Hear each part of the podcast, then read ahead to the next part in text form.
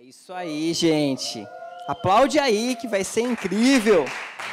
Galera da mídia sempre mandando bem, né, meu? Top demais. Eu curto esses vídeos demais. Fico doido até. Gente, então essa é a nossa nova série Inside por dentro do caráter de Cristo. Amém? Por dentro do caráter de Cristo. A gente vai estar aqui não sei ao longo de quanto tempo, ministrando sobre essa série, sobre esse tema, e vai ser demais. Eu tenho certeza que vai ser incrível. Nós vamos aprender, né, a, a formar o caráter de Cristo em nós. A gente vai estar aqui falando sobre o fruto do Espírito, cada fruto, cada camada, né, as nove camadas que representam o fruto do Espírito, amor. Se você precisa de amor, amar mais, paciência. Pô, vai ser incrível. A gente vai estar aqui todo sábado. Então, faz um propósito de estar aqui. Faz um propósito. Não, eu vou estar todo sábado, vou acompanhar. Traz um caderno, anota, um bloco de notas, aonde você quiser anotar.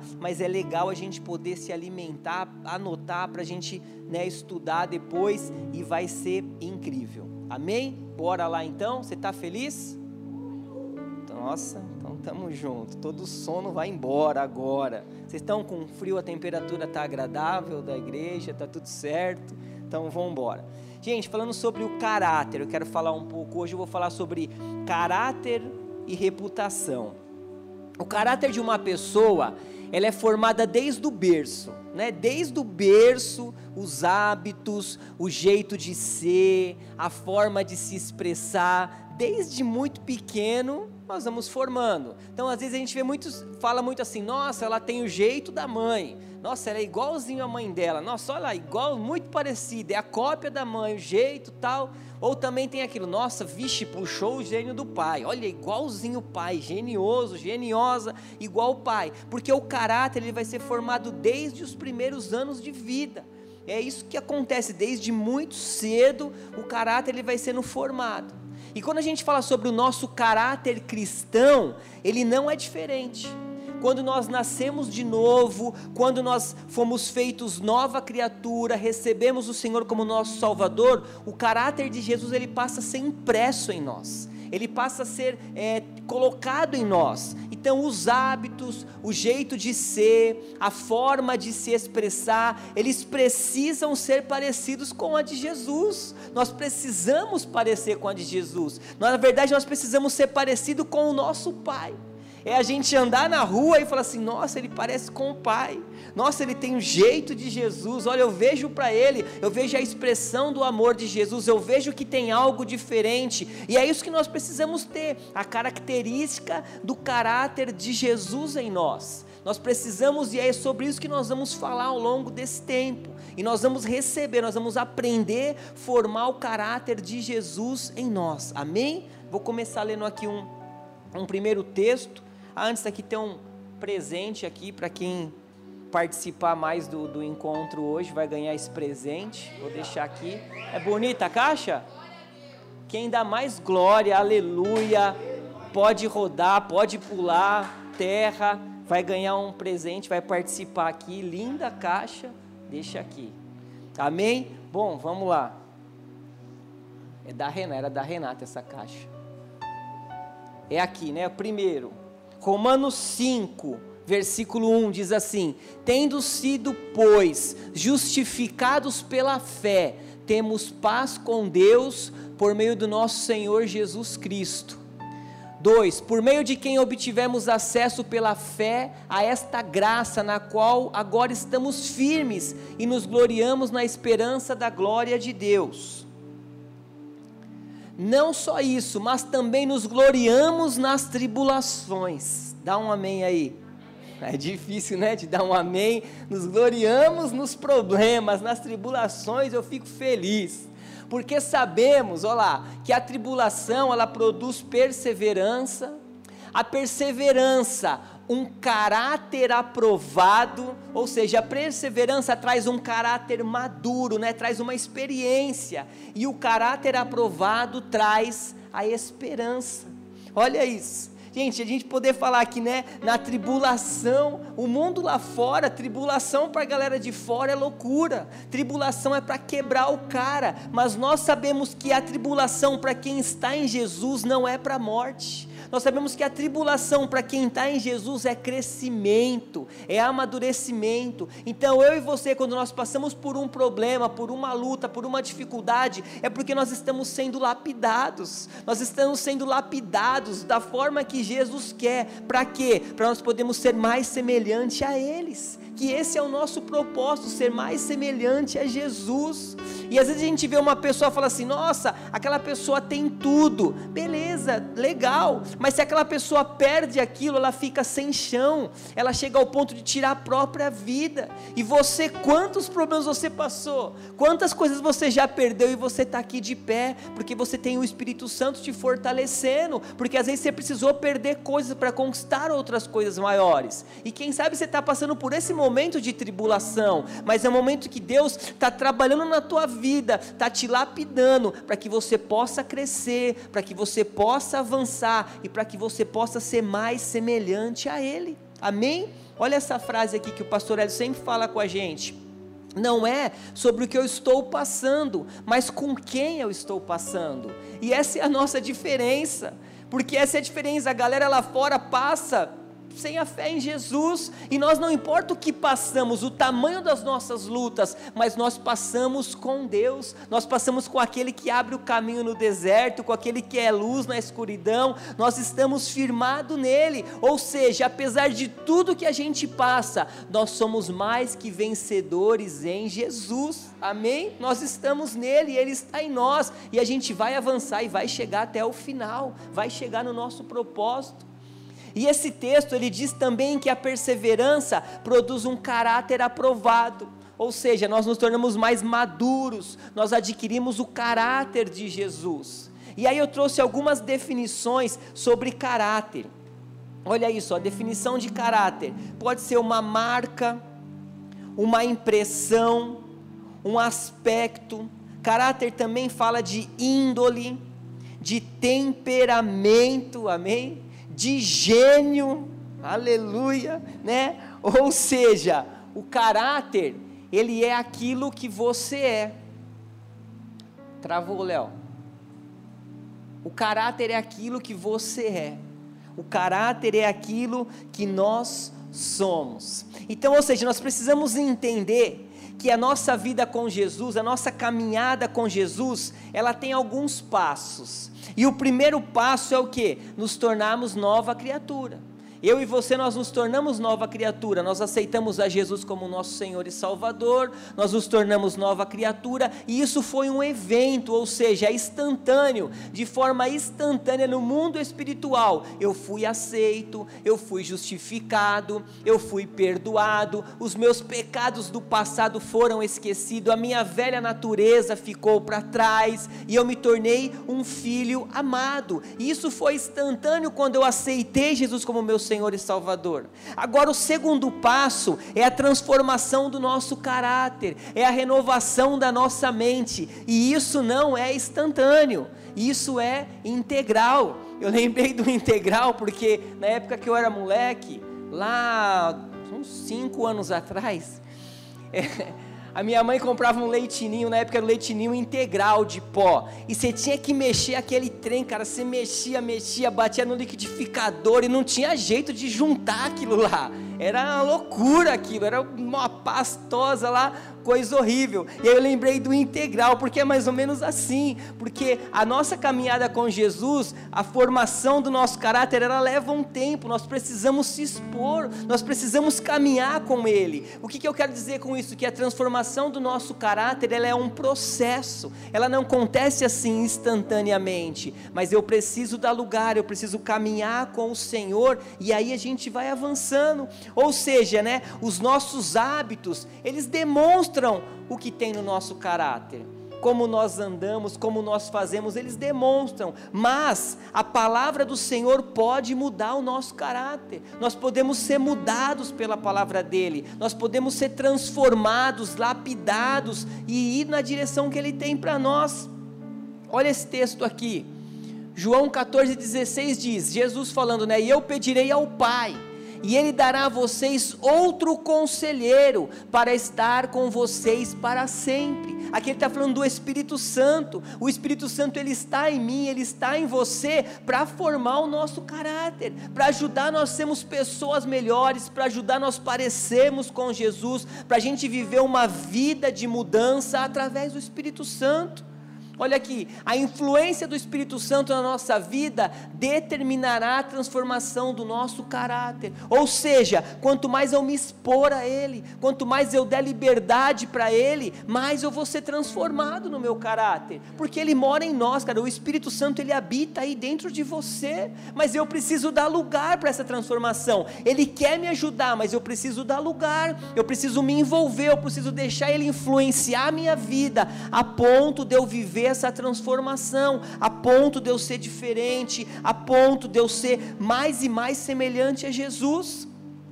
O Espírito Santo está em nós para que nós sejamos transformados até o fim dos nossos dias porque esse é o propósito do Senhor, é uma transformação diária. E quando a gente fala ser guiado, é ser influenciado pelo Espírito Santo.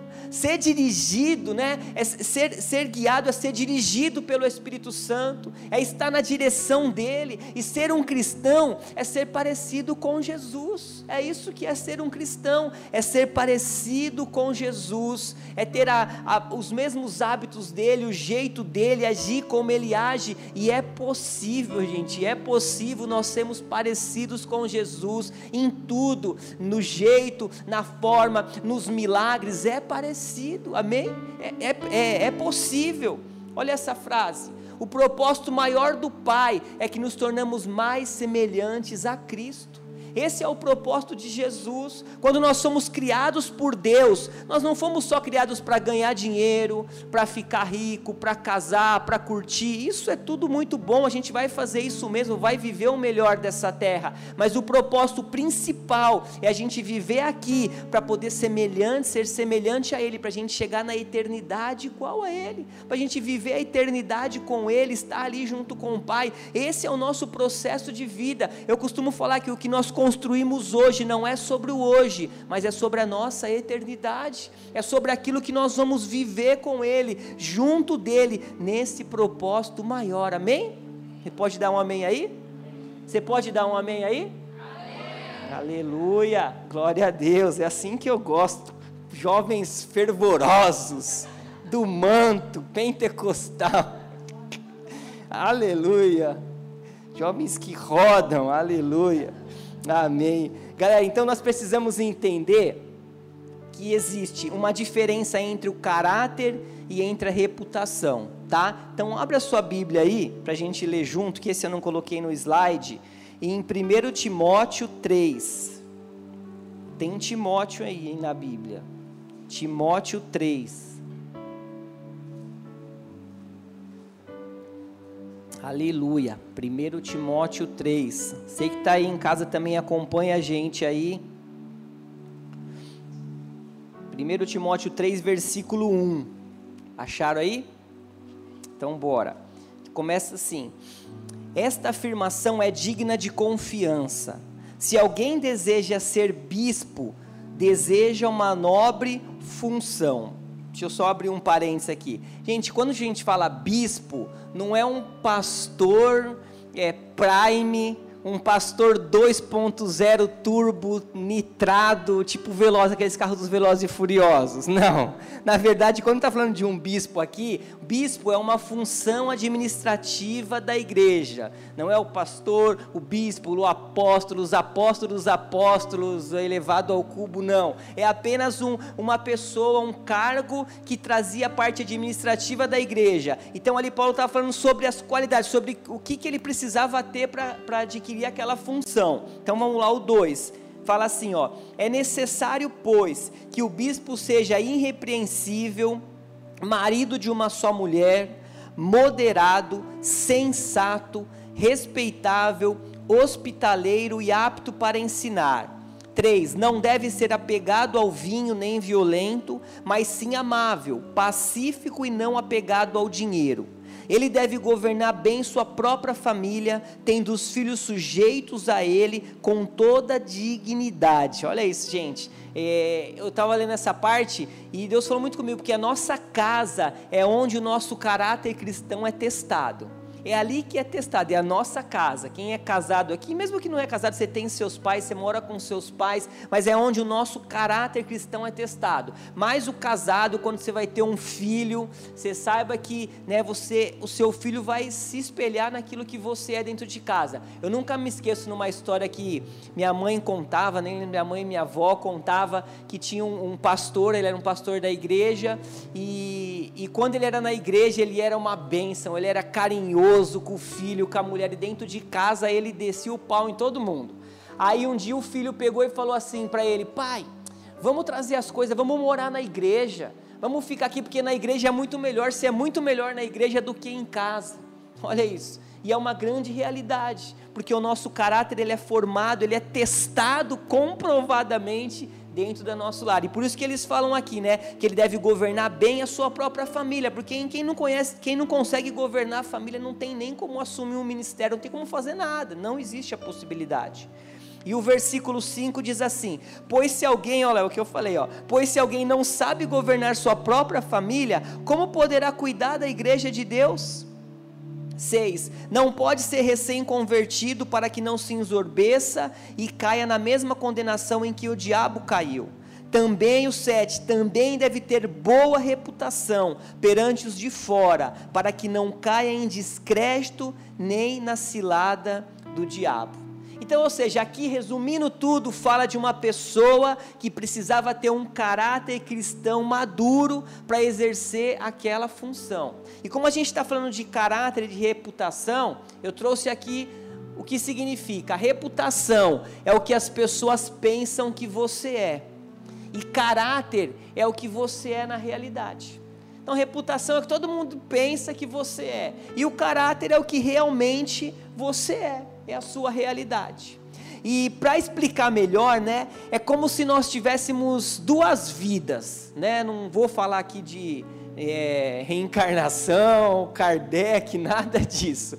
Você tem sua vida aqui, você vai ter o seu corpo glorificado, vai morar na eternidade com o Pai. Mas o que eu quero dizer dessas duas vidas é assim: como se a nossa primeira fosse a nossa vida pública, ou seja, aquela vida que nós mostramos para as pessoas, aquela vida que as pessoas sabem da gente. Isso a gente pode chamar de reputação, ou seja, é o que fazemos para impressionar pessoas. Aquilo que nós fazemos para impressionar as pessoas é a nossa reputação. E um, e um exemplo claro disso é as redes sociais é o nosso Insta, o Face, o Twitter, porque no Instagram, né, o Orkut, quem falou que o Orkut ia voltar? Voltou? Nossa, eu preciso me inscrever. Oxe, como que eu vou ficar sem Orkut? Eu nasci no Orkut. Eu segui as comunidades toda lá. Oxa! Eu vou, eu vou me inscrever lá depois. Mas as redes sociais, ou seja, se a gente olha no Instagram, falando do Instagram que hoje é a ferramenta mais usada, ninguém está mal. Tem ninguém mal no Instagram. Tá todo mundo bem, tá todo mundo feliz, todo mundo alegre. No Instagram todo mundo tem dinheiro, ninguém tem dívida, o boleto de todo mundo tá pago lá, tá tudo quitado, né? Ninguém tira uma foto do boleto atrasado, tá tudo bem ninguém tem o nome no SPC, tá todo mundo saudável, né? A galera toda saudável, porque o Instagram é isso. Aí a pessoa vai lá, posta nos stories que está lá comendo no mousse cake, que está na churrascaria, aquela salada linda, aquela coisa maravilhosa, mas não posta o pão com ovo, a mortadela do dia a dia, ninguém posta, ninguém faz isso né? A pessoa para partiu praia, aquele rolê lindo, ah, maravilhoso, várias fotos. Mas, cara, a piscina de caixa d'água na, na, na, casa da tia, em cima da laje, ninguém posta. Porque a gente vai sempre aquilo que é agradável aos olhos. Mas aqueles rolês que não tem, ninguém posta. Por quê? Reputação é a imagem que as pessoas têm de você é a imagem que a gente mostra para as pessoas. E gente, a reputação ela não pode ser um mero desejo de ter uma boa imagem para as pessoas. Não dá para a gente viver nessa de ficar só mostrando aquilo que não é na realidade. E isso é a reputação. O segundo, a segunda vida que eu quero falar é a nossa vida privada, é a nossa vida particular, é aquela que só o Senhor conhece.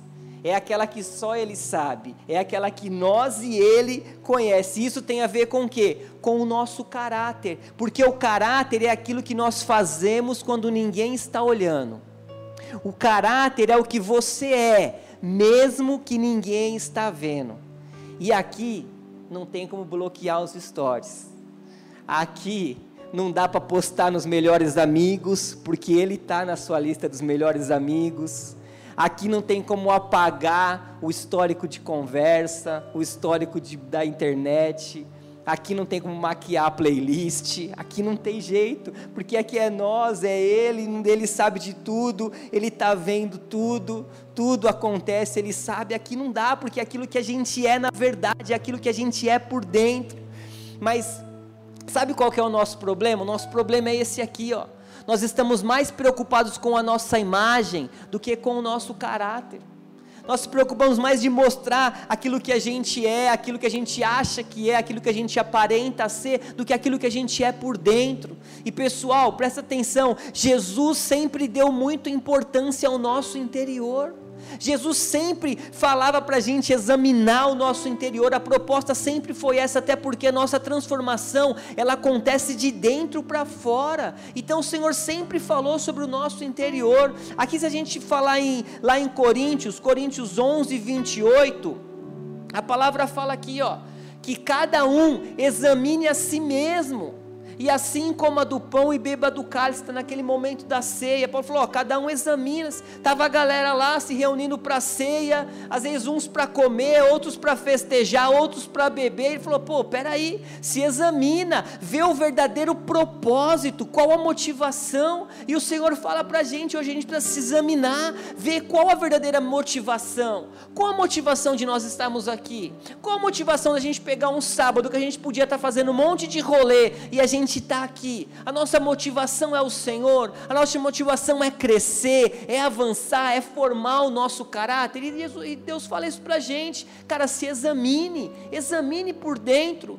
Tem um outro texto também que eu acho incrível, que é essa parte de Davi no Salmo 139, que ele chega para Deus e fala: Ei, Deus, sonda-me, né? Examina conhece o meu coração, prova e conhece os meus pensamentos, cara, é demais. Davi chegar para Deus e falar assim: Deus, me examina, vê se tem algo errado em mim. É como se ele pegasse e falasse para Deus assim: Ó, acende uma lanterna aí no meu interior, no meu coração, vai, investiga, vê se tem algo escondido, se tem algo bem guardado, se tem algo perdido. Me examine, porque eu quero viver uma transformação, eu quero viver uma mudança. Gente, não dá para viver uma vida de aparência, não tem como, nós não vamos conseguir sustentar sustentar isso por muito tempo. Não dá, porque o Senhor conhece quem nós somos, Ele sabe quem nós somos, Ele conhece a nossa história, Ele sabe quem a gente é por dentro. Então não tem como.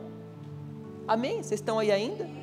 Jesus, ele pegou uma galera de jeito. Uma vez ele chamou os caras de sepulcros caiados. Olha aí, olha esse texto aqui, vamos ler junto em Mateus, Mateus 23. Olha ele falando para a galera lá, ó: "Ai de vocês, escribas e fariseus, hipócritas, porque vocês são semelhantes aos sepulcros pintados de branco. Olha isso, ó, que por fora se mostram belos, mas interiormente estão cheios de ossos, de mortos e de toda podridão. Assim também vocês por fora parecem justos aos olhos dos outros, mas por dentro estão cheios de hipocrisia e de maldade.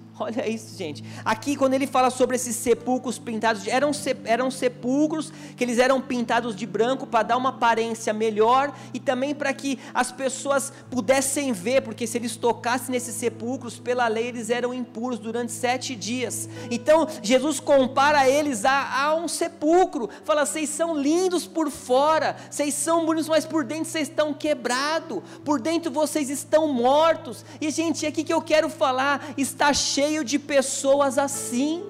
Está cheio de pessoas desse jeito, pessoas muito lindas por fora, pessoas que cuidam do seu corpo, cuidam do seu exterior, estão sempre andando bem, cabelo está tudo muito bonito, mas por dentro estão completamente fracas por dentro estão depressivas, cheios de síndrome, doentes, não se amam, não muitas vezes nem dormem à noite, muitas vezes só eles sabem quando chega a noite para deitar a situação, por quê? Porque por dentro estão quebradas, por dentro estão destruídas, a aparência está falando mais alto sobre aquilo que eles são interiormente.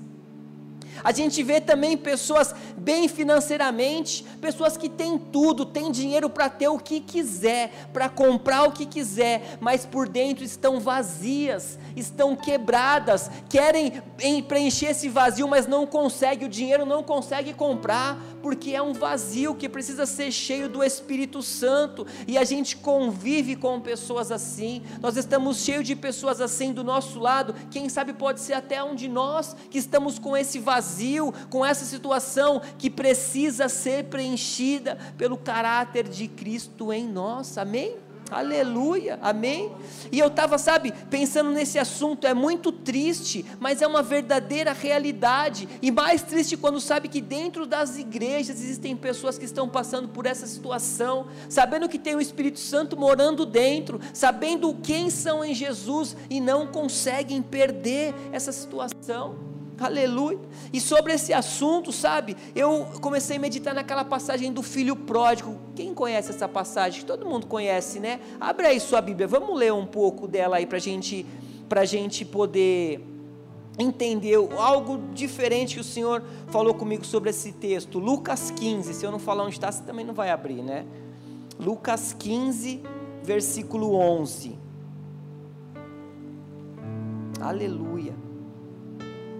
Lucas 15, 11. Diz assim, ó. Jesus continuou: Certo homem tinha dois filhos. O mais moço deles disse ao pai: Pai, quero que o Senhor me dê. Repete aí, me dê. A parte dos bens que me cabe. E o pai repartiu os bens entre eles. Passando não muitos dias, o filho mais moço, ajuntando tudo o que era seu, partiu para uma terra distante e lá desperdiçou todos os seus bens, vivendo de forma desenfreada, vivendo vida louca. Depois de ter consumido tudo, hora que acabou tudo, zerou, ficou zerado, a conta zerada, Nubank, Bradesco, todos os cartões que ele tinha zerado.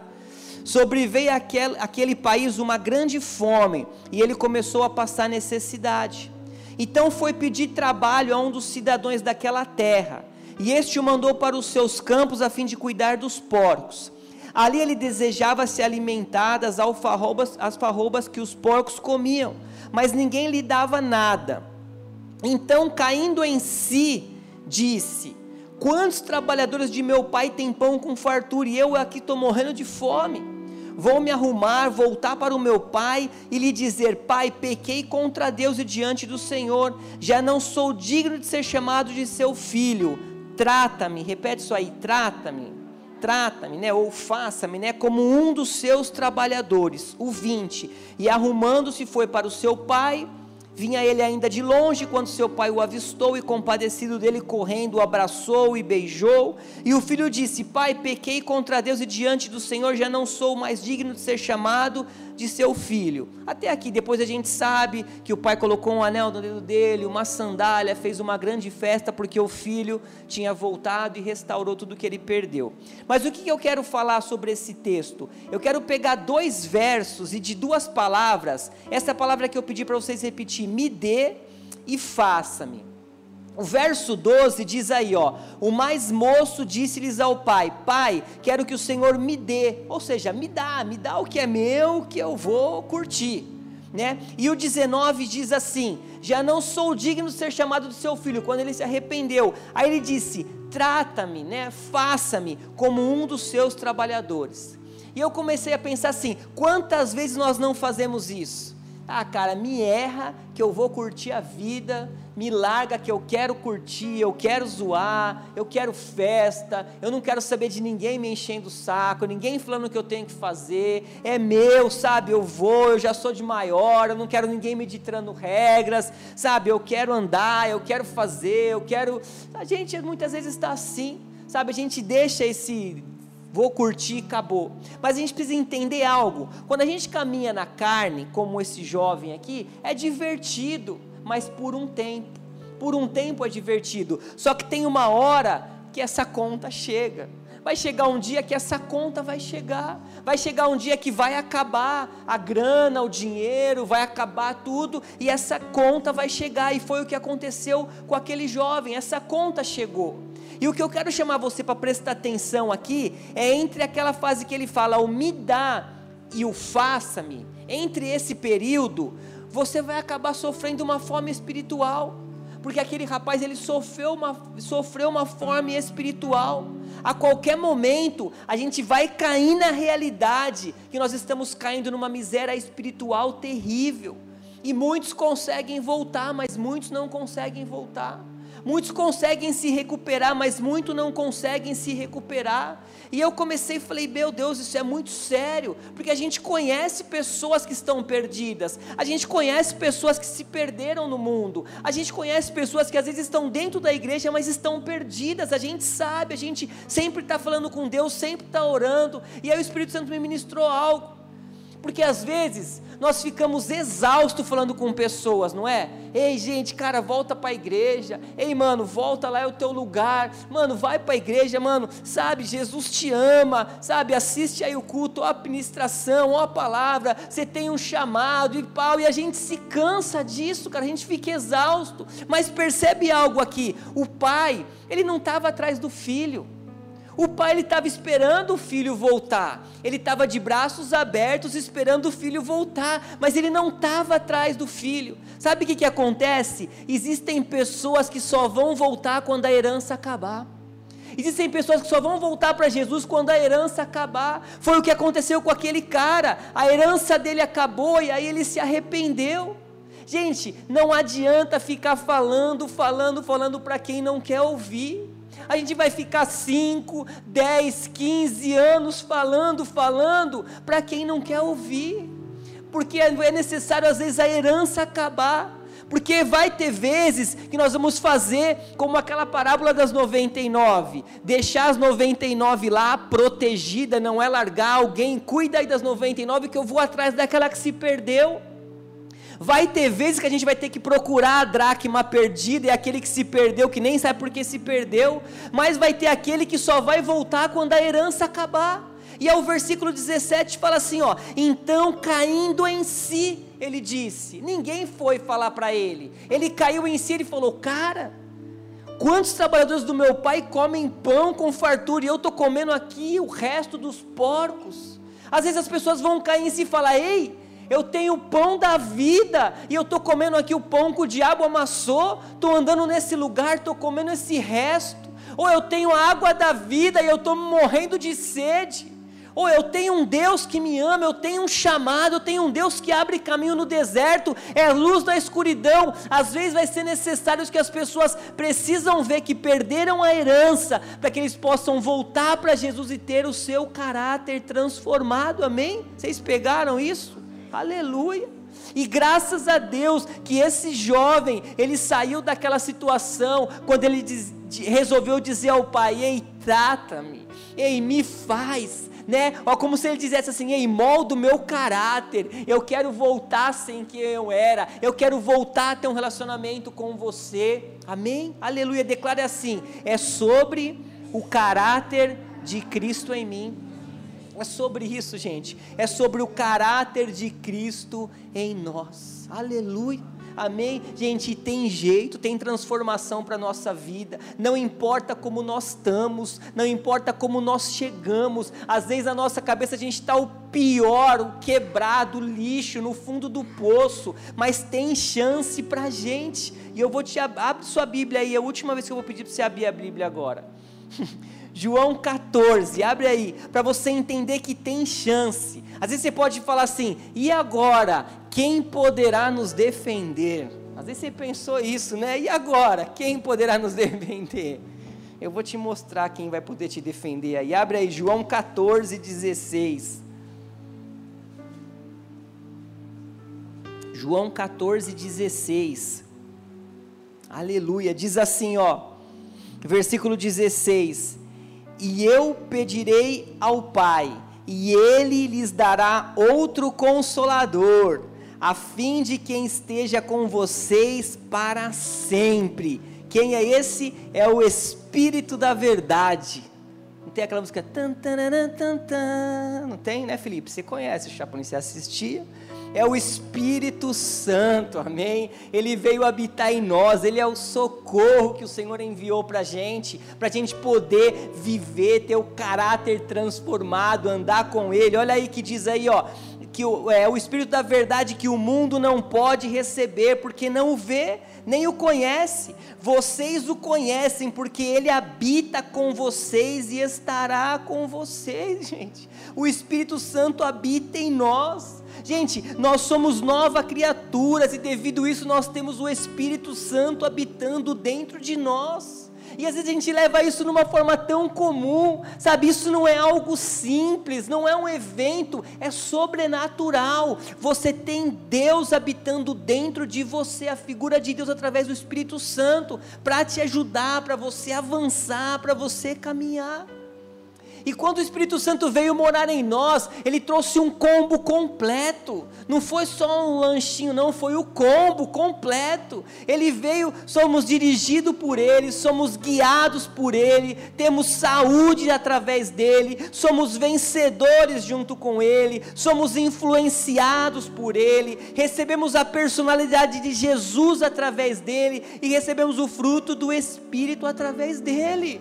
Isso tudo, esse combo está presente na minha vida e na tua. É só a gente tomar posse, cara. É só pela fé e não é por sentimento, não. É pela fé a gente tomar posse. Olha esse texto.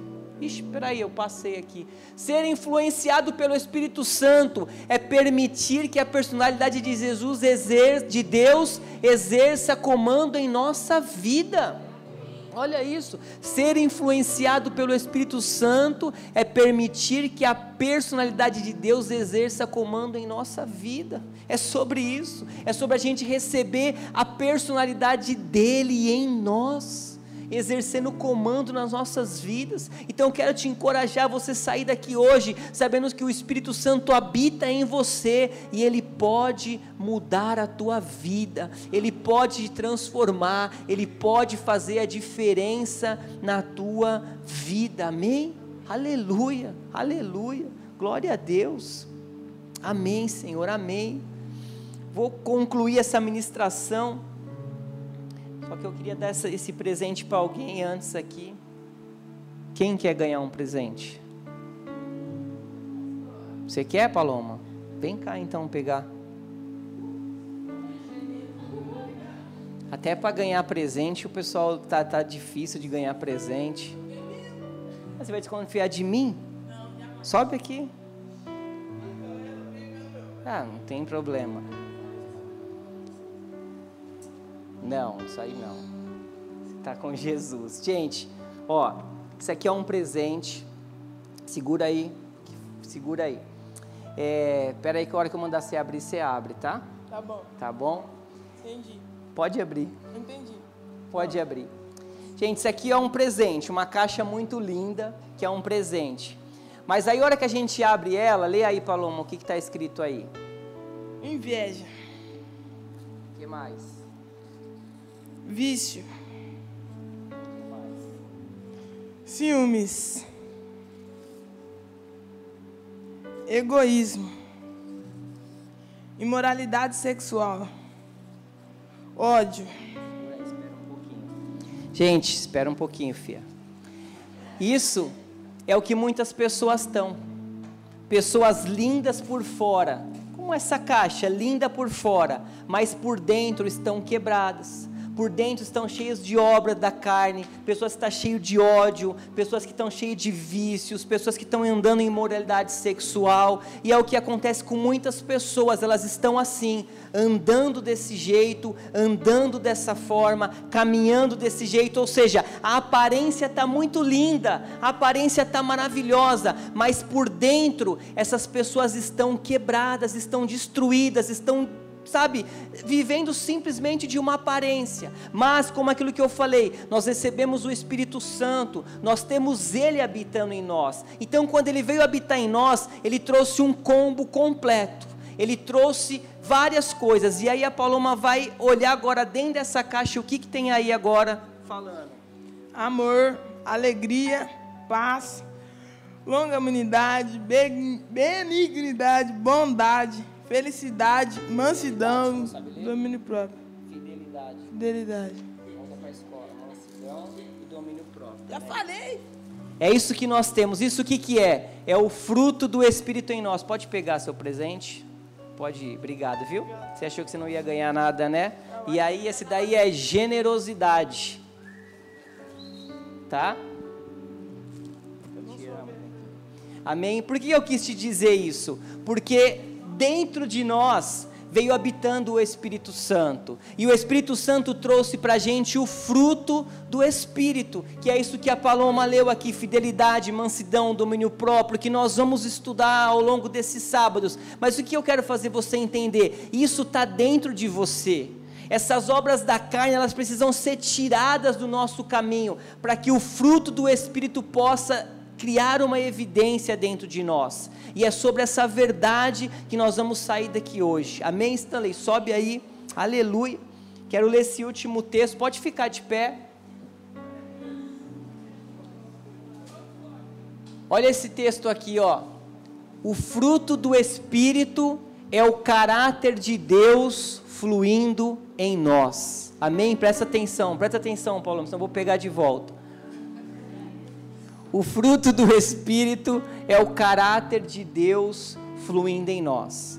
Ou seja, o fruto do Espírito é a unção de Deus fluindo em nós. É o amor de Deus, é a fidelidade, a longanimidade. E sabe o que é muito legal nisso? É que tudo isso que ela leu aqui, isso habita dentro de mim e você você tem paciência dentro de você, você tem amor, você tem mansidão, você tem domínio próprio, tudo isso está habitando dentro de você. E nós vamos ao longo dessa série aprender a usar aprender a deixar isso sobressair de dentro de nós, amém? Aprender a receber o caráter de Jesus habitando em nós.